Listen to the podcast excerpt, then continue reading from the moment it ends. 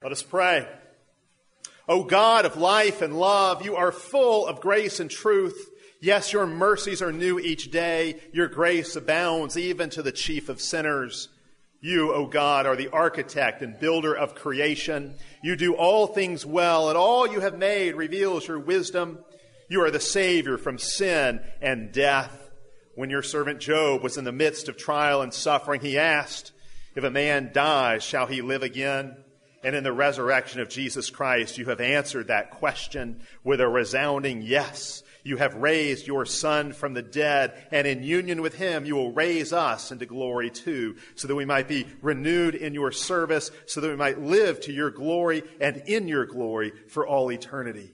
We long, O Lord, for communion with you. Take away all the sins that ensnare and entangle us in our journey towards the new Jerusalem and give us yourself and your gifts even today, that we may know you, our God and Father, and the one you sent, your eternal Son, the Lord Jesus Christ, through the working of your Holy Spirit, who is the Lord and giver of life, who pours your love into our hearts. We give you thanks and praise. We honor and adore you, the God of all mercies, the God of our salvation. Amen. Let us pray.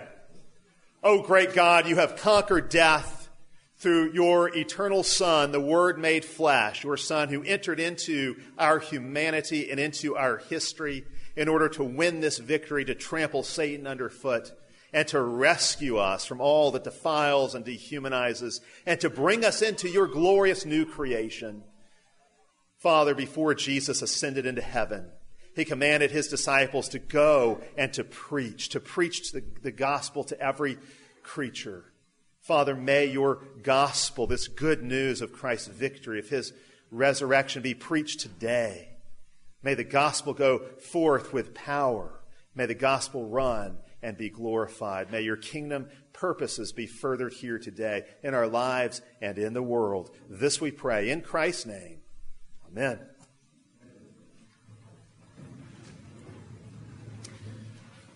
Over the last few years, I have been preaching through Mark's Gospel off and on, uh, sometimes consistently, sometimes taking long breaks to preach other things. Uh, but today we're going to wrap up Mark's Gospel for good. Now, that doesn't mean I'll never preach from a passage of Mark again, uh, but I probably won't do so anytime soon. Uh, and so today I sort of feel like I'm saying goodbye to an old friend. Uh, Mark has definitely become a friend, it feels like, as I've preached through this gospel. After today, you will have heard me, if you've been here for all those sermons, you will have heard me comment on every single verse in Mark's gospel. Now, some may wonder why do it this way? Why preach in such detail? Why spend so long in one book, especially when there are all these other books of Scripture to preach? Uh, and of course, before I did this with Mark, I did the same thing with 1 Corinthians. Uh, spent quite a bit of time there.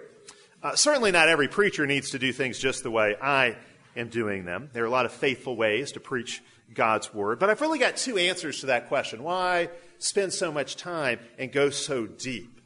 First, I really do think there is a lot to be gained from studying the text of Scripture in depth and in detail.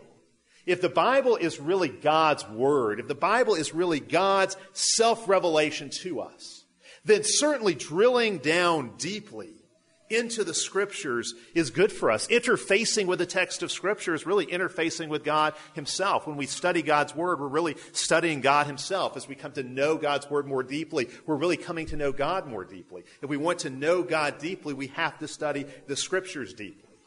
And so, in an age of shallow Christians, and I really think that's where we are, uh, broadly considered, in an age of shallow Christians, I think we need an in depth, a deep study of Scripture.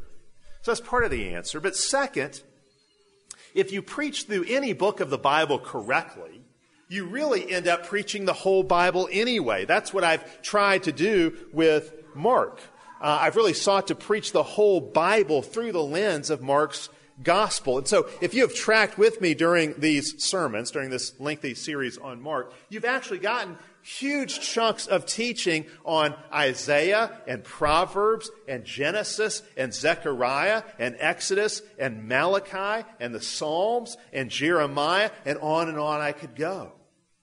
Scripture interprets Scripture, which means also Scripture preaches Scripture. I've been preaching on Mark, but you've really heard the whole rest of the Bible preached through my preaching on Mark, which is as it should be. We are whole Bible Christians. We want to immerse ourselves and be shaped by the whole Bible. The whole Bible has helped us understand Mark, and Mark has helped us understand the whole rest of the Bible. Uh, and I think that's how it should be. So let's turn to Mark one last time here. How does Mark bring his gospel to a conclusion? How does Mark bring his gospel to a grand finale, a fitting end? Everything in Mark 16, the short and the long ending, and I've read them both, we, are looking at them both this morning. Everything in the short and long ending screams this is a new creation story. The resurrection is the beginning of a new creation. In the early verses of Mark 16, we find the women coming to the tomb. Now, why are they going to the tomb? I actually think if the disciples had been faithful, that is, if they had believed the words of Jesus as they should, all of them would have gone to the tomb in the wee hours of Sunday morning with champagne and confetti, ready to celebrate, ready to pop open the champagne, uncork the champagne, and, and celebrate as soon as Jesus comes out of the tomb. Because this is what Jesus had promised to do multiple times during his ministry. Instead, only a handful of women go to the tomb. None of the men do. And they take not champagne for a celebration, but spices to anoint a corpse. We see all of the disciples had failed. All of the disciples had failed to believe the words of Jesus. But a funny thing happened on the way to the tomb. Instead of finding a dead body, they found an angel appearing as a man in white, telling them, Jesus is risen. He's not here. The tomb is empty. Look at the place where he was laying.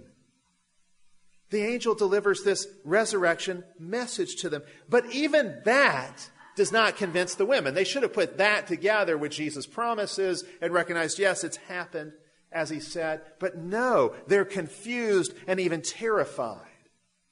And so, what happens next? Jesus is going to have to appear to his disciples to convince them. The empty tomb is not enough. They have to see the resurrected Jesus in bodily form.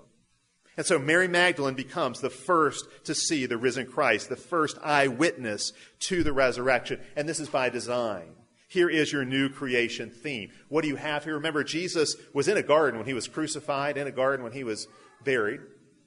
Here's your new creation theme you have a man, a woman, and a garden. We are right back in Genesis 2 and 3. The only thing missing is a serpent, a Satan figure, but Satan's not in the picture because Jesus has cast Satan out. The first thing we're told about Mary Magdalene here is that Jesus drove seven demons out of her. An army of seven demons were driven out of her. Jesus has driven Satan out of Mary Magdalene. He has exorcised his garden. Satan is not going to spoil this new creation. He's been driven out and trampled underfoot for good. Well, Mary, of course, now uh, everything has changed for her. She goes to tell the others. The angel had given her the message back in verse 7. That should have been enough. It wasn't. Now she's seen the risen Christ. And so now she can do what the angel has said. Verse 7 Go tell the disciples, even Peter, that he's going before you to Galilee. There you will see him as he said to you. So Mary goes and tells the other disciples. And what happens? They don't believe. They won't accept her eyewitness testimony. And the problem here, again, is not just that they didn't believe Mary. Sometimes preachers will really focus in on the fact that a woman's testimony couldn't be trusted in the, in the ancient times and that kind of thing. I don't think that's the point at all. It's not that they didn't believe Mary. It's not even that they didn't believe the, the testimony of the angel standing behind Mary. The real problem here is they did not believe Jesus. That's the problem. Everything is happening just as Jesus had prophesied, and they don't believe. See, it's not just doubting Mary's eyewitness testimony, it's rejecting what Jesus had prophesied multiple times, even before his death. But Jesus is patient, and he's gracious. And to overcome their unbelief, he continues to appear to them. He shows himself to progressively wider groups of disciples. So first you have Mary, then you have two more walking on the way, then the eleven. Paul tells us in 1 Corinthians that he eventually appeared to a group of 500 people at once. Mark then records for us these final instructions of Jesus. He's appeared to his disciples, he's convinced them of his resurrection. He now gives them their marching orders, their missionary mandate. It's Mark's version of the Great Commission. And the Markan form of the Great Commission is unique in some ways. Verse 15, Jesus says, Go and preach the gospel to every creature. So it's not going to be a message just for Jews, it will be for all nations. Again, they were slow to do that. But eventually, yes, the gospel will go out to all nations, to every creature. Verse 16 uh, is about baptism. Those who believe and are baptized are saved. Our faith receives what God offers in the waters of baptism. What does God offer and give in baptism? Cleansing from sin, forgiveness, and the promised gift of the Holy Spirit. In baptism, God pours these gifts out upon us. We're washed in Christ's blood, and the Holy Spirit is poured out upon us. Of course, baptism doesn't do any of this automatically. Baptism without faith doesn't save. Baptism without faith just doubles over our condemnation. Jesus tells his disciples to go and baptize those who believe. Jesus tells his disciples that the mission of the church will include both word and sacrament. They're to preach and to baptize. Then in verses 17 and 18, Jesus says there will, there will be certain signs that accompany the ministry of the apostles. And this will be the proof that Jesus is with them. Further proof Jesus is with them. In Matthew's account of the Great Commission, Jesus says explicitly, I will be with you to the end of the age. Mark's version of the Great Commission focuses on the signs that manifest the presence of Jesus with the disciples as they go. So you have these signs, things like exorcisms and tongues and healings, these miraculous deeds that confirm their words. If you really had to summarize what verses 17 and 18 are about, they're all about trampling Satan and his works underfoot. That's what these signs are reversing the works of the devil bringing in new creation signs. These signs are proof that the church will share in Christ's victory over Satan. Jesus has trampled Satan underfoot. Paul says in Romans 16, the God of all peace will soon trample Satan under your feet as well. That happens in these signs. And then we come to Mark's account of the ascension, Jesus being received into heaven and sitting down at the right hand of God in verse 19. And here's where I really want to camp out and focus uh, for the time that we have this morning, uh, because I think this is really, really important and really fitting as a finale, as a final conclusion to Mark's gospel. There are really two ways that I think the ascension works in Mark's gospel, two aspects to the ascension in Mark's gospel we need to recognize. It is a sacrifice finished, and it is a journey completed a sacrifice finished, and a journey completed. Consider each one of these. A sacrifice finished. Mark has been telling us the story of Christ's sacrifice. Mark's been telling us the story of Jesus, especially from the perspective of Jesus as a new and greater David. Jesus is the promised Messiah. He is the new Davidic king. He will be seated on the throne of David forever. And he does what all good kings do he fights the enemy on behalf of his people to rescue them from oppression and bondage, to set them free. In the Bible, royalty and sacrifice always go together. This is what kings do. Good kings, anyway. Kings die for their people. And that's what Jesus has come to do. As king, he's laid down his life for his bride. But that doesn't finish or complete his sacrificial work. The sacrifice Jesus offers is not complete when he dies on the cross, nor is it even complete when he rises from the dead. His sacrificial work is finished in his ascension. And that's because of the biblical pattern of sacrifice that stands behind all of this. This is how sacrifice in the Bible works. Sacrifice in the Bible is not just death, it includes the new life and the glory that follow. Sacrifice is not just descent into death, it is also ascent into glory. Sacrifice includes both. There is definitely a sense in which Christ's ascension completes his sacrificial work. And indeed, what happened at the cross is incomplete without it.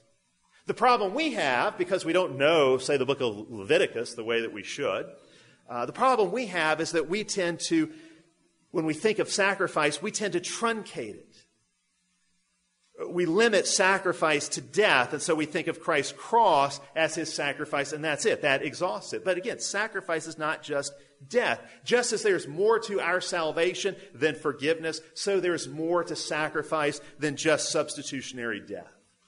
And if you study Leviticus, you'll see this. Leviticus maps out sacrifice. It shows us how sacrifice works. Leviticus gives us all these sacrificial rituals that Israel was to perform under the law. And if you look at those sacrificial rituals as they are laid out in Leviticus, as Leviticus maps them out, you will see they include not only death, but resurrection and ascension as well. Now, I'm certainly going to oversimplify this and just give you a thumbnail sketch of how this works, what we find in Leviticus as it lays out animal sacrifices. But this will help you understand what's happening here. The sacrifices in Leviticus really are a blueprint for Christ's work. And there are three movements in the sacrifices there is sword, there is fire, and there is smoke. You remember those three things, and you'll have the basics of Levitical sacrifice, which really, again, stands behind the work of Christ sword, fire, and smoke. So if, you're go- if you were living under the law in Old Covenant Israel and you were going to offer a sacrifice, what would you do? Sacrifice starts when the clean sacrificial animal is set apart as a representative for the worshiper. He would lay his hands onto the animal to incorporate himself into the animal, as it were. So now what happens to the animal will happen to him by proxy. And so now that this clean animal has been united with this dirty sinner, what must happen? The animal must die. The animal dies for the worshiper. Its throat is slit with a sword. The animal's blood is shed for cleansing. That death, of course, corresponds to the cross. The wages of sin is death. Shed blood covers sin. The animal goes under the knife. That's where sacrifice starts, and that corresponds to the cross. But there's more. The animal is then put on the altar and in the flames. The fire on the altar is the fire of God's Spirit, which eats or consumes the sacrifice. The Holy Spirit is often represented by fire. Think of the flames that came upon the disciples at, at, Pentecost. I'm looking right now at a, at a Pentecost banner we have in this church that symbolizes the Holy Spirit with a flame of fire. Y'all can't see it, but I can. Looking this way, you'll see it in a few weeks when Pentecost gets here. That's the meaning of fire in the sacrificial system. It's not judgment. The animal's already been judged for sin. Death has already happened. What does the fire do? The fire transforms. It's a form of symbolic resurrection. It's not punishment, it's glory. It's transformation. And it corresponds to Christ's resurrection. The Spirit, again and again, Scripture tells us, the Spirit raised Christ. The fire of the Spirit came upon Jesus in the tomb and raised him to new life. And that's what happens in the sacrificial system. The fire transforms the animal into something new.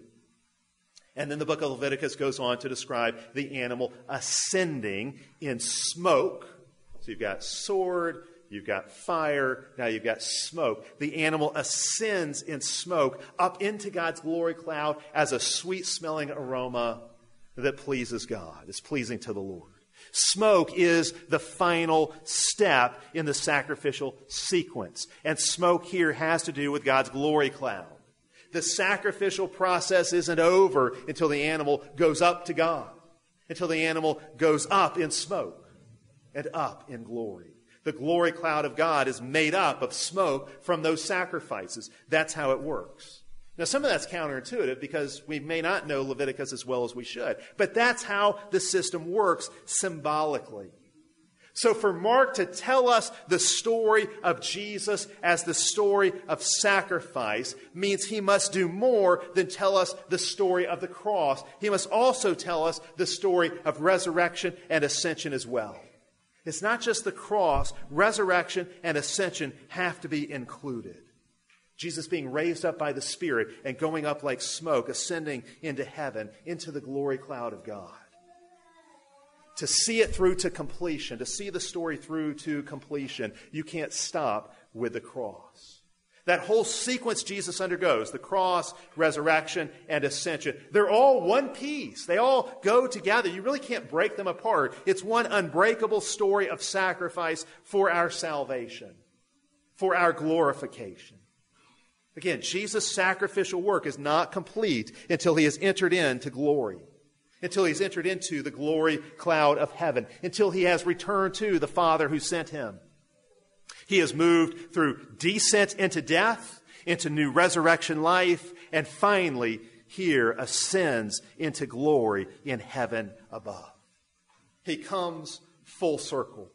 And that's how he accomplishes our salvation. Without the ascension, without the resurrection, his sacrifice is incomplete, and we are still in our sins. Death is the beginning, not the end of sacrifice. Get that. We need to know that. And we need to know that not just so we have this full understanding of the gospel, but also so that we have a right understanding of the Christian life. Because this same sequence is true of us as well. Jesus offered himself sacrificially. We're to offer ourselves sacrificially as well. Romans 12 says, offer your, your, yourselves as a living sacrifice. Offer your bodies as a living sacrifice. Well, what does it mean for us to offer ourselves as a sacrifice to God? We are in union with Jesus. And so this sequence is true of our lives as well. You know, we have a saying, as the Savior, so the saved. Those things Jesus went through, they happen to us as well. And again, we have a tendency to truncate the meaning of sacrifice here too. And if we do so, we will be greatly impoverished. Again, not just in our understanding of the gospel and our salvation, but in our view of the Christian life. Just as Christ's ministry fulfills the Levitical sacrifices, so our lives are to follow that same pattern. Our lives are to follow the same Levitical pattern. The whole Christian life is sacrifice. There's no doubt about that. Again and again in the New Testament, the Christian life is described as sacrifice. We don't offer animal sacrifices when we come to worship because we offer ourselves in union with Christ. We offer ourselves to God. We are the sacrifices. But when you hear me say the Christian life is sacrifice, what do you think of? You probably think, okay, sacrifice. That means death. If the Christian life is sacrifice, that means I've got to, it's death to self. That's the shape of the Christian life. It means taking up my cross each day and putting my sinful, selfish self to death. And that's true. That's right at the heart of it. The Christian life is a cruciform life, but that's not the whole truth. It's also a resurrection life and an ascension life. Sacrifice includes all of that. See, every time you deny yourself and die to yourself, there is actually resurrection and ascension glory on the other side of that death to self. And we must not forget this. Sacrifice means you give yourself to God in service, and God gives you glory in return. That's what sacrifice means. You give yourself to God in service, and God gives you glory in return. Sacrifice always ends in glory. It's not over till glory is given. So you die. You, you know, some, there's some incident in your household or at work or in your neighborhood, and you die. You put your sinful, selfish self to death so you can serve others. Well, what happens next? You've just died what happens? God makes a new and better you come to life, a more glorious you. And that can happen a thousand times a day. You can grow in glory each day. You can move from glory to glory. Each new you is more glorious than the last. How many times can you die today? That's what Scripture calls us to. But every time you die, God raises you up, God exalts you. So, do you want to be glorious? Of course you do. We, we're made for glory. We all crave glory. Scripture says to us, go be glorious. Go pursue glory. Go seek glory. Go seek your own glory. I mean, that sounds contradictory to maybe some things we've learned even in the Catechism, but there's a very real sense in which it's true. Pursue glory. But understand the way to enter glory, the way to rise to glory is to descend into death. Descent leads to ascent. Making yourself a servant leads to glory. And Mark has shown us this in his gospel again and again. Put your sinful, selfish self to death, and a more glorious and more heavenly you will arise in its place. The whole Christian life is a series of deaths, followed by resurrections and ascensions. And indeed, the more you die, the more you will really live, the more glory you'll get. So interesting to me. You can look at this in all the Gospels. Every time in the Gospels, Jesus calls us to sacrificial living or to cruciform living, to die to self, to deny self, and to take up our crosses. You know what he goes on to do every single time? He always promises glory. Every single time. He never leaves us hanging. He never leaves us in doubt about what the outcome will be. He never leaves us in doubt about how things will go if we seek to practice sacrifice. He always promises reward, glorious reward on the other side. In fact, it's, it's so clear. C.S. Lewis says that really the problem we have is not that our desires are too strong, they're too weak. If we really desired glory, then we would see this is the way to get it. This is the way. Jesus calls us to a life of many deaths so we will grow into ever greater glory. This is the pattern. If you die, God will raise you up in new life. If you stoop down, God will lift you up. If you deny yourself, God will affirm you. If you pour yourself out, God will fill you up. That's the pattern again and again, because that is the pattern of sacrifice. Sacrifice is not just death, it's also resurrection and ascension glory. Whatever you give will be matched and exceeded by what God gives back. God returns principal plus interest on every good work. Every kingdom investment we make always pays back 30, 60, 100 fold. Every gift given will be returned many times over by God. That's the pattern. That's the pattern of Christ's salvation, and the pattern of Christ's salvation is the shape of the Christian life. You are a priesthood. You are God's priesthood, now offering yourselves as sacrificial victims and then receiving sacrificial glory in return. You give yourself to God in service, God gives you glory in return. Go back to the Garden of Eden. Adam and Eve were exiled from the Garden of Eden because of their sin. Uh, Eden, we know, was on a mountaintop because the river flowed down out of Eden. So in their expulsion, where did Adam and Eve go? They went down. God stationed cherubim with a sword of fire at the entrance. And that means the way back into God's presence is going to be through sword and flame. Again, the cherubim with a flaming sword. So the way back into God's presence is through sword and flame, but it's also upward. And of course, all of this was symbolized at the tabernacle where the animal was killed in the outer courts and then moved into the heavenly courts, getting closer and closer to God, moving upward, as it were, as it moves closer to the center of the tabernacle. That's the picture you have here. In Christ, we have passed through the sword. That's the cross. Our sins are forgiven. In Christ, we have passed through the flame. That's the Holy Spirit giving us new life. And in Christ, we move up the mountain. That's our ascension. We are seated with Christ in heavenly places. Christ's sacrifice reverses the original exile. In Christ, you have your reentry into Eden, your reentry into the sanctuary. This is your drawing near to God in glory. This is how the story ends for Jesus because it's how the story ends for his people. With Jesus going to God, being received by God, that's where we're headed as well. We're headed up. We're headed up to God, up to glory. That's our destiny. But there's another aspect to this, to the ascension in Mark. Uh, ascension in Mark 16, 19 also means a journey completed. It's a sacrifice fulfilled, but it's also a journey completed. And we need to consider this as well. There are two key terms in Mark's gospel we need to know. See, in Mark's gospel, Jesus is always on the go. He is a man on the move. And there are two key terms that show us this in Mark's gospel. There is the term immediately, which shows up again and again in Mark's gospel to describe Jesus' movements. It's, it's not just that Mark is telling us a fast paced version of the gospel story, though it's certainly true that Mark's gospel has a relentless pace. But there's more to it than that. It's not just that Mark doesn't want you to get bored, so he's keeping the story moving. 40 times, perhaps even a few more than that, 40 times Mark tells us Jesus acted immediately. 11 times in the first chapter alone, he tells us Jesus acted immediately. Verse 10, immediately he came up out of the water after his baptism. That's verse 10. Verse 12, immediately the Spirit drove him into the wilderness.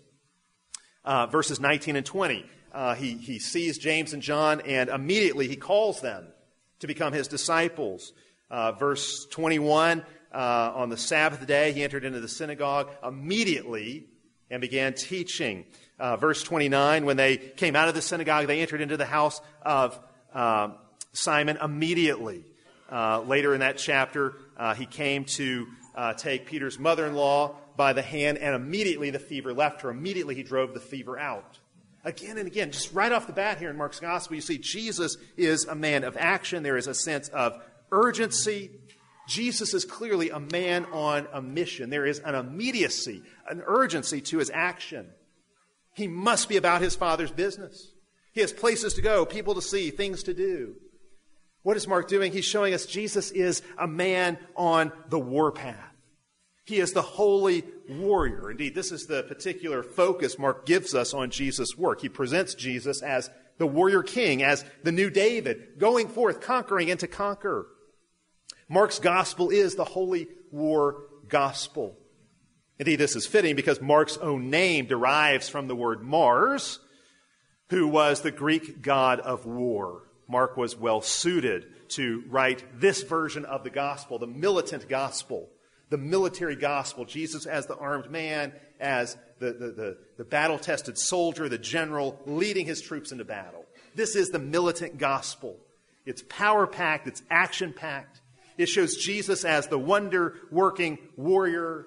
Jesus comes in this gospel roaring through Israel, ripping up Satan's kingdom and establishing his own kingdom in his place as he immediately defeats his enemies, as he immediately moves here and moves there to conquer.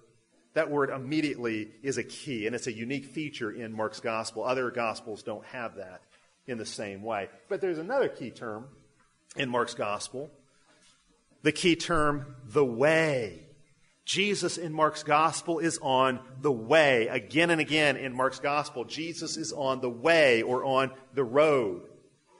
So in the Chronicles of Narnia, Aslan is on the move. In Mark's gospel, Jesus is on the way. Jesus is on the way. He's on the way somewhere. Where is he going? Mark chapter 1, verses 2 and 3 describe the way of the Lord. Chapter 2, verse 23 says he made his way on the Sabbath. Chapter 8, verse 27 says he's on the way with his disciples. Chapter 9, verse 33, he asks his disciples what they were discussing on the way. Chapter 10, verse 32, we find he's on the way to Jerusalem where he will be crucified. Verse 46 of chapter 10, there's a blind man alongside the way. Again and again, Jesus is described as being on the way. Well, what is the way? Well, certainly it's the way of the new Exodus from Isaiah. That's there in the opening verses of Mark's gospel. It's the way of wisdom from Proverbs. It's the kingly way, the royal way, the way of wisdom. But it is especially the way of the cross. That is where the way leads. But just as the sacrifice, the, the, the, theme of sacrifice, does not terminate on the cross, so it is with the way. It's not as though Jesus is making his way to the cross, and then when he arrives at the cross at Golgotha, that's it. That's a dead end. That's where it all stops. No, that is not the end of the way. When he rises from the dead, what does the angel say about him? It appears he's back on the way. He's on the move again. That's what the angel says. Jesus is arisen and he's on the move. He's on the way. The angel says in verse 7 Go tell the other disciples and go to Galilee. Why go to Galilee? Jesus is going before you. See, he's on the way. He's blazing a trail to Galilee, and he will meet you there. Jesus is on the way to Galilee. But Galilee, of course, is not his final destination either. Verse 19 goes on to tell us he was received into heaven. He goes up to heaven. He is received into heaven and sits down at God's right hand. Where is this way he's been on ultimately leading? Well, here it leads to heaven, it leads to glory, it leads to the Father's right hand. His journey is finally complete in the ascension. Mark's whole gospel has been a travelogue. He's given us Jesus' itinerary as he moves on the way, immediately going here and immediately going there. But now, finally, Jesus has arrived at his destination at the Father's right hand. In Mark chapter 1, at Jesus' baptism, we're told that the heavens were torn open. And out of that tear in the heavens, the Father spoke and the Spirit descended. You had a voice and, the, and a dove. At the cross in Mark 15, when Jesus died as he breathed his last, the veil in the temple corresponding to heaven was torn. Again, a sign of heaven being opened. Why is Mark telling us a story, really bookending his story with heaven being open? At his baptism and then at his cross, the skies torn open. What purpose could that tear in the heavens serve? Why is heaven opening up? Well, now finally, we know. Mark 16, 19 tells us heaven was torn open so that Jesus could have a passageway from earth to heaven. Because Jesus is going to heaven. The doorway to heaven must be opened. Heaven has been torn open in his baptism and in his death so he can move into heaven and take up residence seated at the right hand of God. And he is now seated there at God's right hand, ruling over all creation and interceding for his people. His session at his Father's right hand fulfills the prophecies of Daniel 7 and Psalm 110. When Jesus was on trial back in Mark 14, he told the high priest, he said that he would ascend and be seated at the right hand of the power on high, and he would come on the clouds of heaven in glory. That is now happening. He has ridden the glory cloud into heaven. He's seated at the right hand of the power on high. That's where his journey was headed. But you know, there's a sense in which even that is not quite the end of his journey. Because just before he ascends, he says to his, his disciples, Go. Go into all the creation and proclaim the gospel. And when you baptize and when you do these miracle, these, these miraculous works, that will be the proof, in a sense, he's saying, that I am with you. So, yes, Jesus is seated at the right hand of God. That's where his way was leading. But there's also a sense in which he is with us as we go. See, when Jesus says to his disciples, go, he's really saying, look, immediately go on the way immediately go on the way. You've got a journey to take as well, a journey to all the nations, preaching this gospel. And what's going to happen as they go immediately on the way? Again, passages like Daniel 7 and Psalm 110 will be fulfilled. Those kinds of prophecies that Jesus has alluded to so many times fill in the picture for us. So, Daniel 7, which pictures Jesus ascending to heaven on the cloud of heaven, also pictures him then as the new Adam, the Son of Man, at God's right hand, seated at the, at the right hand of God, subduing the beastly Gentile empires. The Gentile empires are represented as beasts. Jesus is the new Adam who domesticates them, who tames them, who has dominion over them. Or Psalm 110, we read it as our call to worship this morning. It shows Jesus as God's anointed and appointed king, the true and greater David, the new and greater David, who overcomes and subdues his enemies, who makes them into a footstool for his feet. Says that his volunteers, that is, his, his soldiers, his servants, will be willing in the day of his power. He will make them willing by his spirit. And that psalm ends with dead bodies piling up. It shows his conquest, his conquering of the nations. That's what's going to happen as the disciples go. The kingdom of Christ is going to advance. As we go on the way, immediately, Jesus fulfills these kingdom prophecies. So important to understand this. Uh, I think American Christians, I think we just don't understand the lordship of Christ, the kingship of Christ. There are a lot of Christians who think, yeah, Jesus will become king someday. Maybe when he returns to set up a millennial kingdom, then we'll say he's king. Or maybe in his final coming, that's when he'll be hailed as king. No. The ascension shows us he reigns right now. The kingdom is here. And so as we go out immediately with a sense of urgency on the way, the way of mission, we know that he's with us. As verse 20 says, he's accompanying us. He's going with us, advancing his kingdom through us. He reigns right now. Jesus is king this very moment. Jesus has taken charge. He's taken hold of the reins of history to steer it where, where he will. All authority is his. Jesus is running the show. Jesus is not just a character in the story of world history, he's the author and director of that story.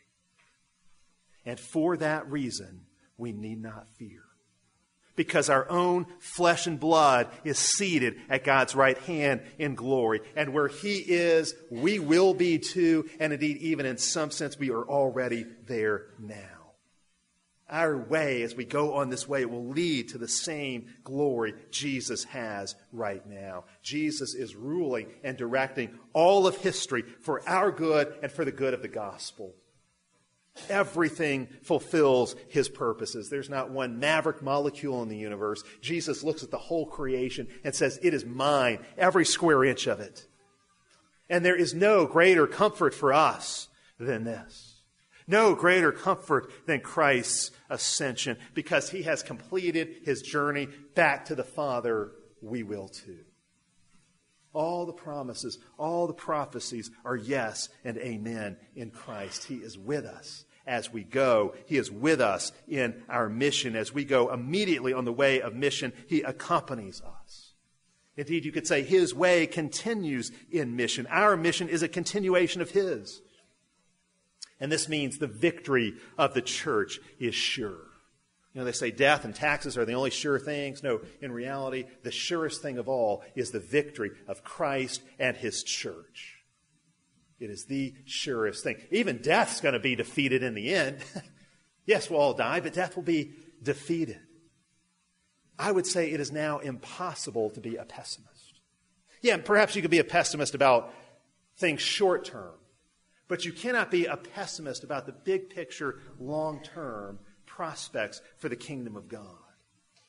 You know, there's a lot of talk these days about how should the church engage our culture? How can the church effectively engage our culture? And there's a lot of pastors and theologians who talk a lot about different strategies and tactics that the church should use to reach our culture as it seems to be turning away from God into godlessness, into idolatry more and more.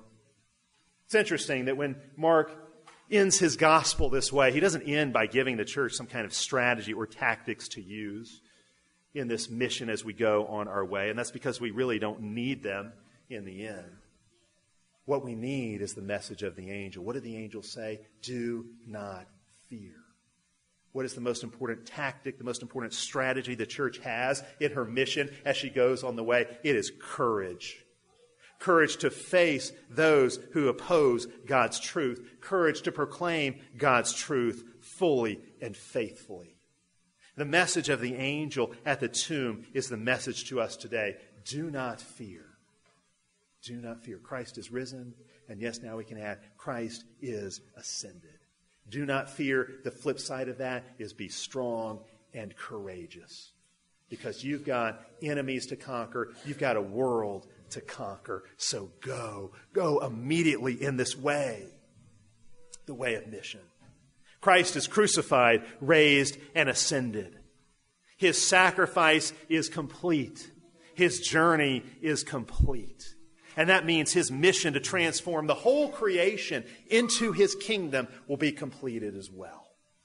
That's our hope. Amen. Let's, let's give thanks. Let's pray together. Father, we do thank you that Christ has been through the sword, he's been through the fire, he's become smoke. Father, we thank you that he has fulfilled the whole sacrificial pattern of dying for us, being transformed in his resurrection by the Spirit, and now ascending to your right hand in glory, where he rules over all and, yes, intercedes for us, presenting himself for us on our behalf in your presence. Oh, Father, we thank you for this. We thank you for our whole salvation as it is found in Christ Jesus. And now, as we go on our way, as we go out from here on our way today, may Christ be with us. May he fill our lives with signposts of new creation, with signs that point to this new creation, this kingdom he's ushered in. May you fill us with love, joy, and peace. May we not fear. May we be full of courage and boldness because we know Christ is King of kings and Lord of lords. We know Christ has entered into glory, and you are glorifying us as well. This we pray, giving you thanks and praise in the strong name of Christ Jesus. Amen.